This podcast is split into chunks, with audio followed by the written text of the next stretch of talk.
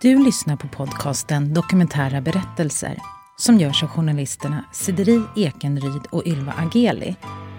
Är du nyfiken på den hela nya säsongen av Dokumentära berättelser? Då kan du gå in redan nu på Podplay-appen eller på podplay.se och lyssna på alla tio avsnitt av den här säsongen helt gratis. I den här säsongen träffar vi personer som delar med sig av både gripande och spännande livserfarenheter. Det handlar bland annat om hur det är att växa upp med en mamma som sitter i fängelse.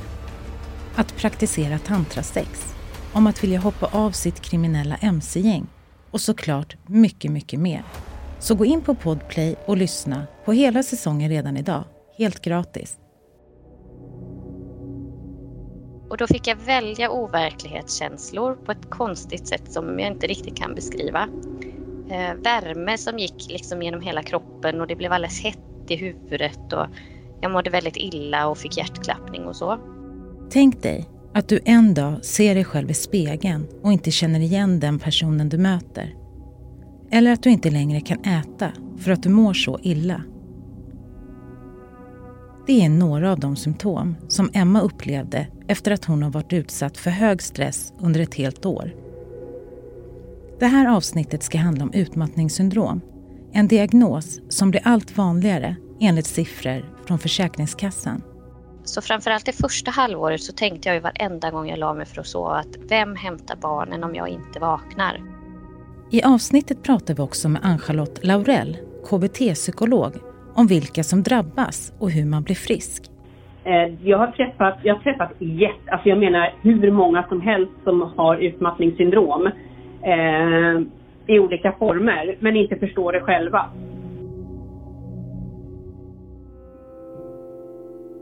Så då tryckte vi ihop en heltidstjänst till 75 procent utan att något plockades bort. Emmas erfarenhet av stress börjar när hon pluggar för att kunna arbeta som enhetschef inom äldreomsorgen och samtidigt bli erbjuden ett jobb. Eh, så på mina lediga fredagar så skulle jag studera på halvtid och jag var också själv med barnen eh, halva veckorna för att min man är dansare och var på turné. Eh, så jag hade brist på egen tid kan man säga och väldigt, väldigt mycket att göra men tyckte också att jag hade ett av mina bästa år någonsin. Vilket gjorde att jag förmodligen inte alls kopplade stress till hur jag kände mig. Jag hade nog en föreställning innan min utmattning om att eh, hamnar man i ett utmattningssyndrom så har man varit i en situation där man inte trivs eller inte mår bra eller där det är väldigt mycket negativ stress. Eh, men jag upplevde min livssituation väldigt, väldigt bra det året. Hon trivs med arbetet och ska komma och jobba på under ett års tid. Men efter första sex månaderna börjar hon få fysiska besvär. Eh, för jag hade bland annat ett ben som domnade bort väldigt mycket och en höft som liksom låste sig så att jag vet att jag hade svårt att gå i korridorerna där på äldreboendet. Eh, och jag hade väldigt, väldigt mycket lock i ena örat vilket blir otroligt irriterande när man får den här rundgången i huvudet när man pratar. Eh, och jag hade mycket migrän och då fick jag även såna här synrubbningar till så att det blixtrar och faller bort liksom fläckar framför ögonen och så. Eh, och andnöd upplevde jag väldigt tidigt kommer jag ihåg. Då hade jag nog bara varit på mitt nya jobb kanske i tre månader. Då vet jag att jag skrev till min chef. Eh, för jag visste inte hur jag skulle göra på de dagar jag var hemma och vabba och studera. Skulle jag stänga av min jobbtelefon då eller skulle jag vara tillgänglig som chef ändå? Eh, så jag hade liksom alltid min egen telefon, jobbtelefonen och datorn. Det var liksom på gång hela tiden. Jag kopplade liksom aldrig bort. När sommaren kommer ska hon åka med sina två döttrar, fyra och åtta år gamla, till Grekland på en all inclusive semester.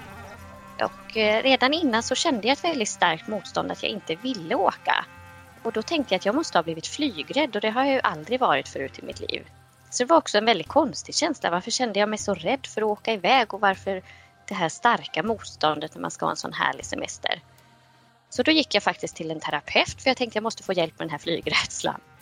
Eh, och hon förstod nog inte heller vad det handlade om. Eller hon såg inte att det var någonting annat. Så att där fick jag liksom pepp att nu ska jag resa iväg och ta hand om mig själv och slappna av och så ska jag komma hem med nya krafter och så. Det är en tidig sommarmorgon. Det är dimmigt ute. De har packat sina väskor och ska åka mot flygplatsen. Men jag kände mig också som att jag var liksom i ett töcken på något vis, som i en bubbla. Inte liksom riktigt närvarande på något sätt. Eh, och sen när vi satt där på flygplatsen den här tidiga morgonen så kom min första ångestattack. Egentligen den första i mitt liv skulle jag säga. Eh, man kanske har sagt innan att åh, jag har ångest. Men innan man verkligen har varit i den där riktiga ångesten så förstår man ju att det inte är det man har känt tidigare.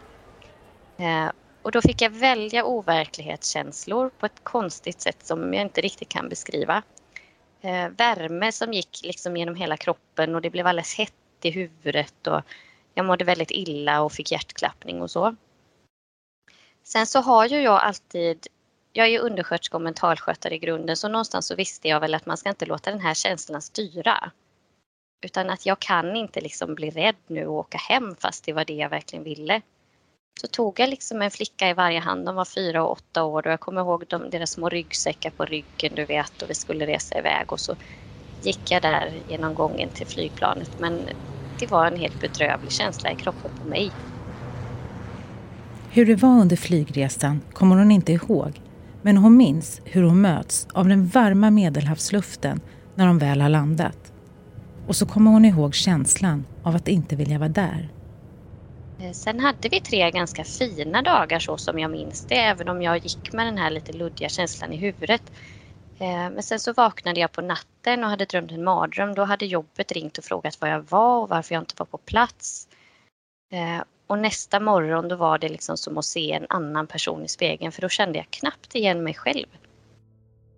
Det låter jättekonstigt för fysiskt var det ju jag men det var liksom en känsla att att det var inte längre jag och då orkade jag knappt gå mellan poolen och lägenheten. Jag kunde inte längre äta för att jag mådde så illa. Eh, och den kvällen kom en väldigt kraftig ångestattack så att benen skakade och jag hade svårt att andas och hjärtklappning och allt det här. Och då var det otroligt skrämmande att vara på en okänd plats. Där man inte liksom känner till sjukvården, man kan inte ringa till någon annan än de man har runt sig. Och ja, det var hemskt skulle jag säga, fruktansvärt. Jag kan säga så här att de yngsta som jag har behandlat för eh, stress, eh, alltså utmattningssyndrom, de är 14 år. Vi hör KBT-psykolog Ann-Charlotte Laurell. Vi ber henne beskriva ett klassiskt utmattningssyndrom. Så kan det handla om, alltså det är ofta, jag brukar göra som en, som en sån här U-kurva. Där det börjar med liksom att du eh, går ut skolan, du eh, går in i relationer, du utbildar dig vidare, du eh, gifter dig, du börjar jobba, du skaffar barn och du flyttar. Och, så händer, och det är en ganska maxad tillvaro för de flesta nu för tiden. Eh, och så händer det någonting som du inte har eh, marginaler att klara av. Eh, för att du har liksom så späckat schema eller vad det nu kan vara. Och så är det ju ofta så här att de flesta som kommer och har fått ett, ett liksom breakdown, om man säger så, de kan ju berätta så här, nej men torsdag klockan två, det gick inte längre. Och då har de ju, många gånger så finns det ju de som har eh, fått totalt liksom, eh, eh, vad ska man kalla det för, ja men en panikångestattack, de kan inte hitta hem, de har tappat ord, huvudvärk, alltså det finns ett spektra utav massa fysiologiska reaktioner. Men en av de första klassikerna det är ju att du får sömnstörningar, att du inte kan sova. Att du inte kan släppa tankar på det som maler runt som du oroar dig över eller så. Så att det skulle jag säga att, att, att det är därför sömning är, sömnen och återhämtning är otroligt avgörande. Känner du stresssymptom så ska du baske med se till att, och sova ordentligt och vila hjärnan. För det blir, det blir ju det här med huvudvärk, ont i kroppen, eh, hjärtklappning, svettningar, stickningar i armar och ben. Det finns massor med grejer som man inte förstår är stressrelaterat. Många söker ju också för att de tror att de har hjärtproblem. Emma förstår inte vad det är som sker i henne så hon bestämmer sig för att besöka den läkarmottagning som finns på resorten. Jag var återigen inne i det här att någon neurologisk sjukdom är det. Och så frågade sjuksköterskan hur gammal jag var och så sa jag att jag är 35 och då sa hon redan då att jag kan nästan med säkerhet säga att det här är stress. Eh, du är den tredje mamman som kommer den här veckan och ni kommer varje vecka. Ni som har tagit hand om allt under året som gått och så åker ni hit och så ska ni slappna av och så blir det precis tvärtom. Och det var ju otroligt ledsamt. Eh, jag vet att när jag satt där i restaurangen den kvällen och såg mig omkring och här sitter alla de här brunbrända glada familjerna med barn och så tänkte jag att vem är det mer som mår som jag som bara vill härifrån? Och bara liksom sliter med sig själv för att ens hålla ihop. Det var en väldigt konstig känsla. Men av dem fick jag en liten, liten tablett och dela i fyra dagar som skulle räcka de fyra dagarna som var kvar på semestern. Eh, och jag tycker det är lite sådär, jag vill helst inte ta tabletter, jag tycker det är läskigt med biverkningar och så men där fanns det liksom inget alternativ. Utan den där tabletten delade jag och så blev jag väl lite, lite avtrubbad skulle jag säga de dagar som var kvar. De flesta lever i en ganska stressad tillvaro och så drar man, dras man ner i det här takten och tempot utan att fundera själv. Och så tänker man att man, har, man alla känner någon som har haft en utmattningsdiagnos eller en stressproblematik. Men tänker att det här kommer inte drabba mig. Och sen så är det så att det är nästan, och det här är nästan lite otäckt, men de flesta måste nästan drabbas själva för att fatta att det är allvar. För det här är jätte, jättefarligt.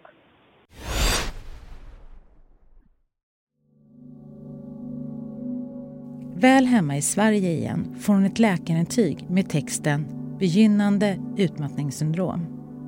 Eh, och min man hade ju sagt under våren att jag var farligt nära utbrändhet för han hade ju sett att jag började tappa det här enorma tålamodet som jag alltid har haft. Och, ja, men han såg väl det som jag inte såg men då tänkte jag när jag gick från vårdcentralen att nu ska jag minsann gå hem och tala om för honom att jag är inte är utbränd.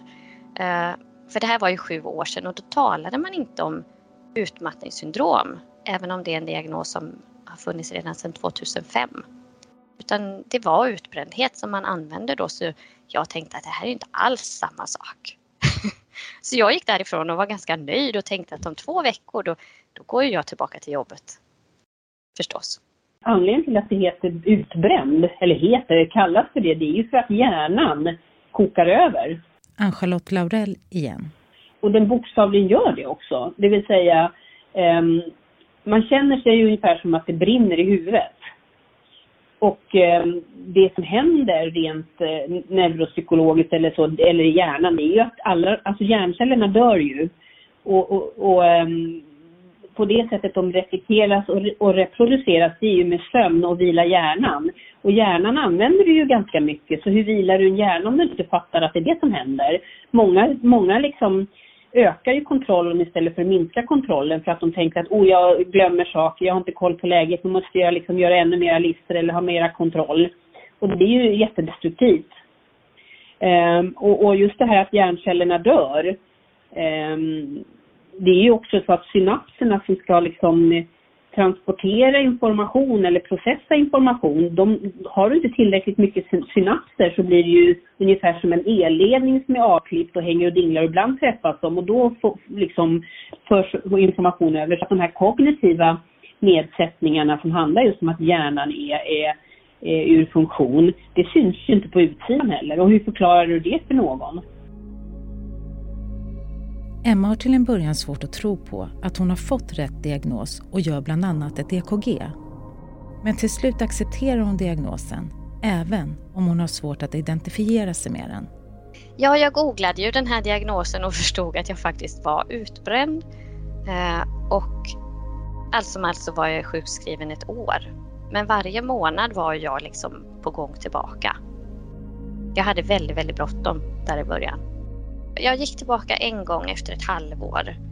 Ehm, men då skulle jag ta över ett helt nytt äldreboende vilket inte är någon bra situation när man är, har varit sjukskriven och jag tyckte att jag inte behövde arbetsträna utan jag kunde gå tillbaka direkt på 25 procent och jag hade ju verkligen inte landat då. Ehm, så kanske att jag var tillbaka en månad men då åkte jag ju fram och tillbaka till jobbet med ångest varenda dag. Eh, och jag jobbade ju, ja, hur många timmar kan det bli när man jobbar 25 procent? Tre timmar kanske någonting. Sen åkte jag hem, gick ett varv runt kvarteret för det måste man ju liksom röra sig när man har utmattningssyndrom, det hade jag ju läst. Eh, sen sov jag middag, gick upp och hämtade barnen och klockan fem så kunde jag återigen inte lyssna på vad familjen sa när vi åt middag för då var jag ju helt slut. Så då var det ju bara att acceptera faktum och så var jag hemma ett halvår till som jag har ju träffat eh, faktiskt en del, en, en, några stycken som har glömt bort hur man gör när man knyter skorna, som inte hittar hem, som står på, på liksom eh, Sergels torg eller Hötorget och vet inte hur de har hamnat där, som inte kan läsa längre. Det blir sådana konsekvenser för en del för att de, eh, de, de kan inte funka längre i det jobb de hade. Enligt Ann-Charlotte Laurell är det tre basala saker som allra först behövs tillgodoses vid utmattningssyndrom. Sova, äta eh, först, beroende på hur dålig man är. Och att motionera, ja, men inte pulshöjande. Du, alltså, att gå en liten promenad kan räcka långt till att börja med. Det som händer, det är ju när man har en anspänningsnivå som successivt har gått upp till en för hög anspänningsnivå så att det blir ett normaltillstånd. Du vet liksom inte hur det är att gå ner i varv. Och då måste man lära sig att, att liksom, man kan gå ner i varv så mycket så att man är helt avslappnad. För en del kanske kan gå ner i varv lite grann. Men då är det fortfarande för hög anspänningsnivå. Så att det här är ju en, en, också en beteendeträning skulle jag säga. Men det som händer med mindfulness, meditation och yoga, det är ju precis det här att du måste fokusera här och nu. Och träna på det. Sen handlar det ju om att liksom återigen, vad, vad är det för någonting de gör? Äter fort, talar fort, går fort, tänker fort. Att, att börja liksom um, gå långsamt brukar vara en av de sakerna som jag tvingar dem till att göra. Att eh, äta, lägga ifrån sig besticken mellan varje tugga. Prata långsamt och träna på det ett tag.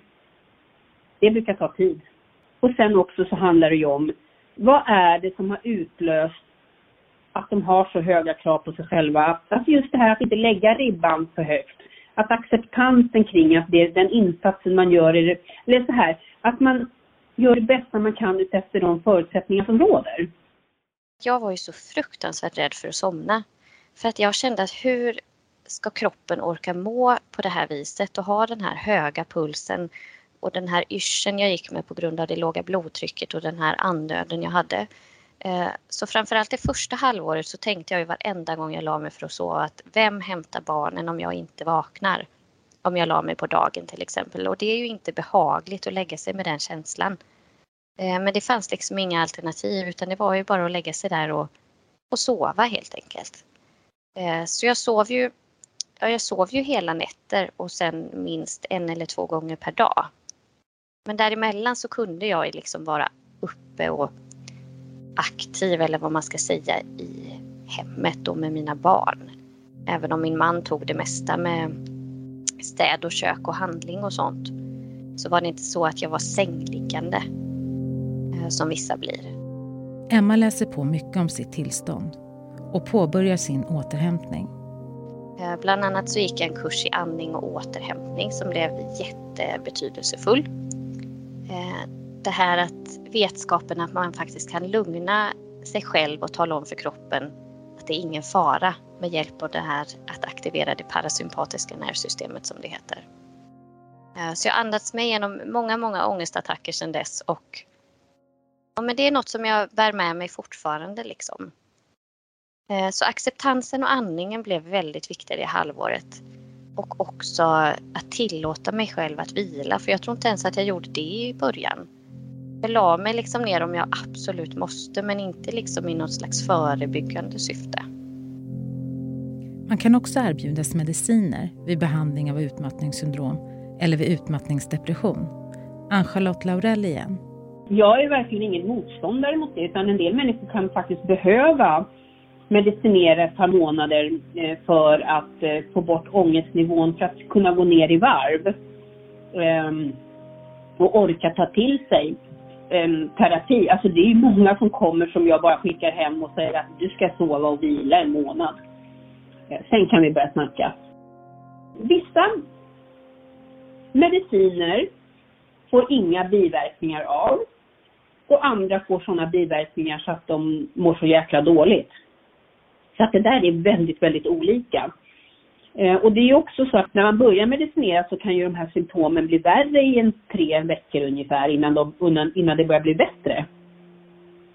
Så man kan ju må skitdåligt medan andra inte känner någonting. På ett sätt kan jag förstå det här att man undrar att är det inte bara att rycka upp sig för att innan man har varit i ett utmattningssyndrom det går ju inte att föreställa sig vad det gör med kroppen och den här förlamande enorma tröttheten. Ehm. Så jag vill inte heller döma dem som inte förstår, för det är svårt att förstå. Jag kan fortfarande känna att det är svårt att förstå fast jag har varit där och varit igenom det. Liksom. Hur det faktiskt kan bli så. Och hur man kan bli så förändrad som person. Idag, när Emma ser tillbaka på den här perioden, så kan hon förstå varför just hon blev så sjuk. Eftersom jag hade den här enorma eh, arbetsbelastningen och studierna och var ensam. Eh, och att jag trodde mig leva hälsosamt för att jag har alltid varit väldigt intresserad av hälsa men jag kan ju se nu att jag inte tog hand om mig själv.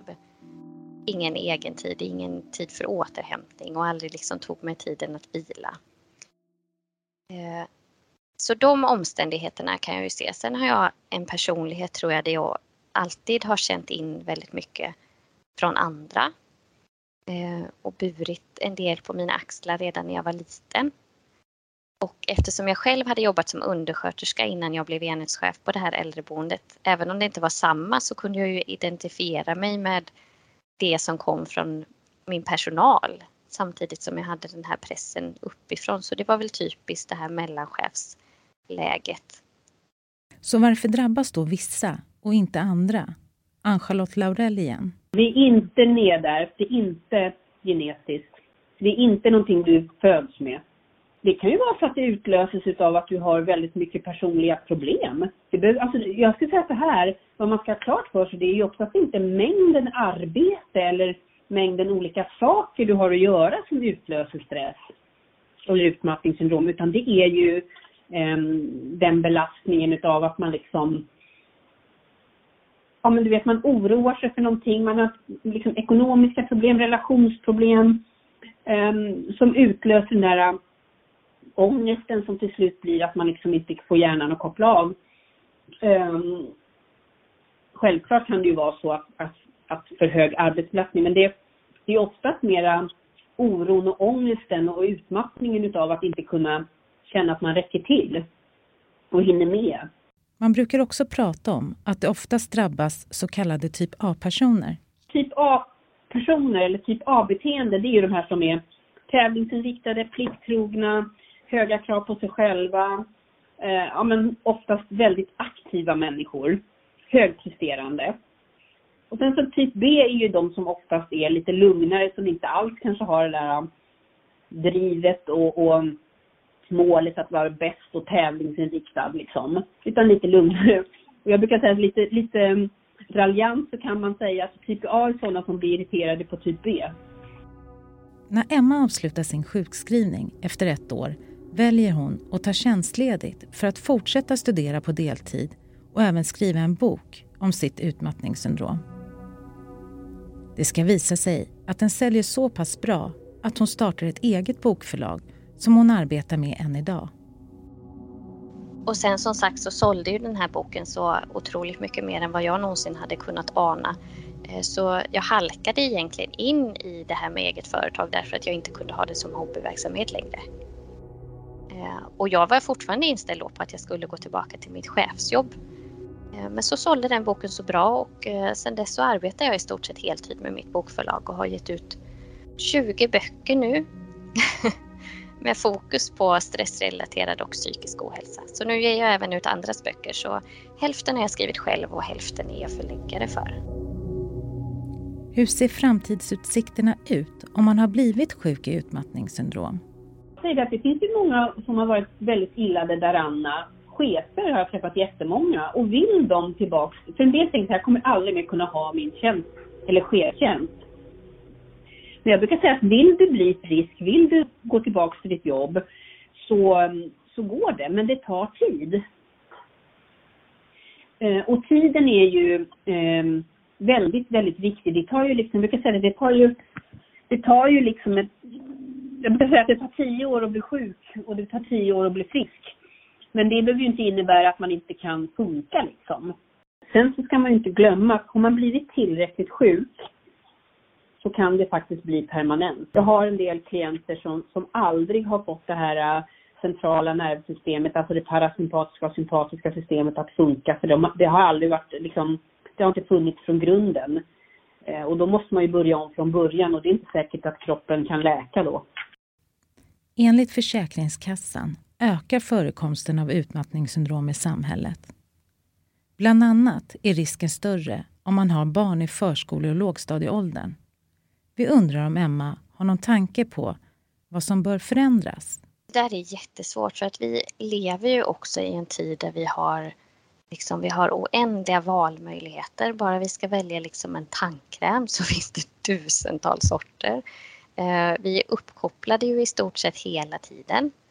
Eh, bara en sån sak som att när vi ser på nyheterna och ska lyssna på den som pratar så rullar ju de här remsorna i nederkant om andra nyheter som man ska ta in.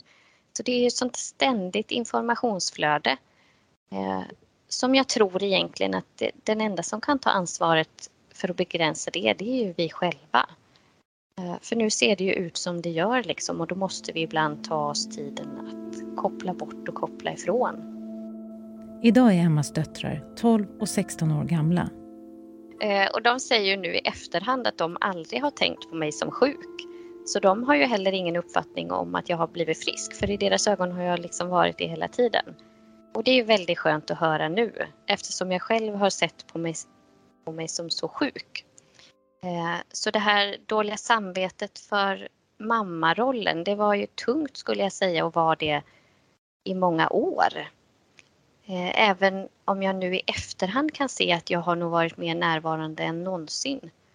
För jag föreställer mig att om jag hade jobbat som enhetschef till klockan fem eller kommit hem vid sex på eftermiddagarna stressad med jobbmobilen på. Och tänk om jag hade varit i den situationen i de här coronatiderna till exempel. Inte hade jag varit en mer närvarande mamma då. Än när jag har liksom funnits här hemma hela tiden. Jag hämtat tidigt på förskolan även om jag var sjuk. Eh, vi sov alla fyra tillsammans i vårt sovrum under den här perioden till exempel för att jag behövde gå och lägga mig lika tidigt som barnen. Det var ju vid Bolibompa-tid där liksom, då var det dags för mig att sova. Och det är ju inga, inga barn i den åldern som vill att mamma somnar först. Eh, så då ställde vi liksom in, vi hade en 90-säng jämte vår dubbelsäng och där låg vi alla fyra på rad och det är klart att den tiden var ju mysig. Eh, så nu i efterhand så kan jag ändå tänka att nej men det här var nog ändå det bästa tänkbara för mig och mina barn. Och slutligen, vad vill hon ge för råd till andra i liknande situation? Jag tänker att man får försöka komma till den här acceptansen som jag har pratat om. Eh, att vara snäll och förlåtande mot sig själv att man faktiskt har gjort sitt bästa utifrån det man visste då. Att inte döma sig själv för hårt att man har hamnat där man har gjort. Tillåta sig att vila och bara vara. Kanske inte planera för att bli frisk. För att det går liksom inte att skynda sig in i det. Eh, och att inte vara rädd för att det är ju inte farligt att ha utmattningssyndrom även om det känns så.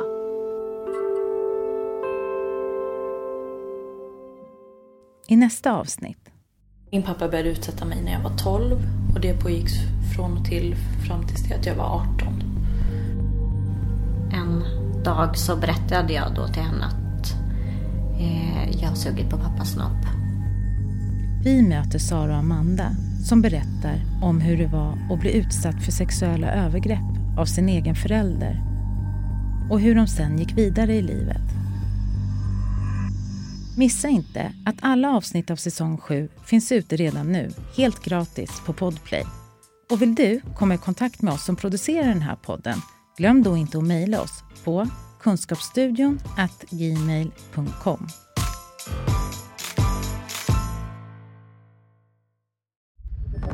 Podplay, en del av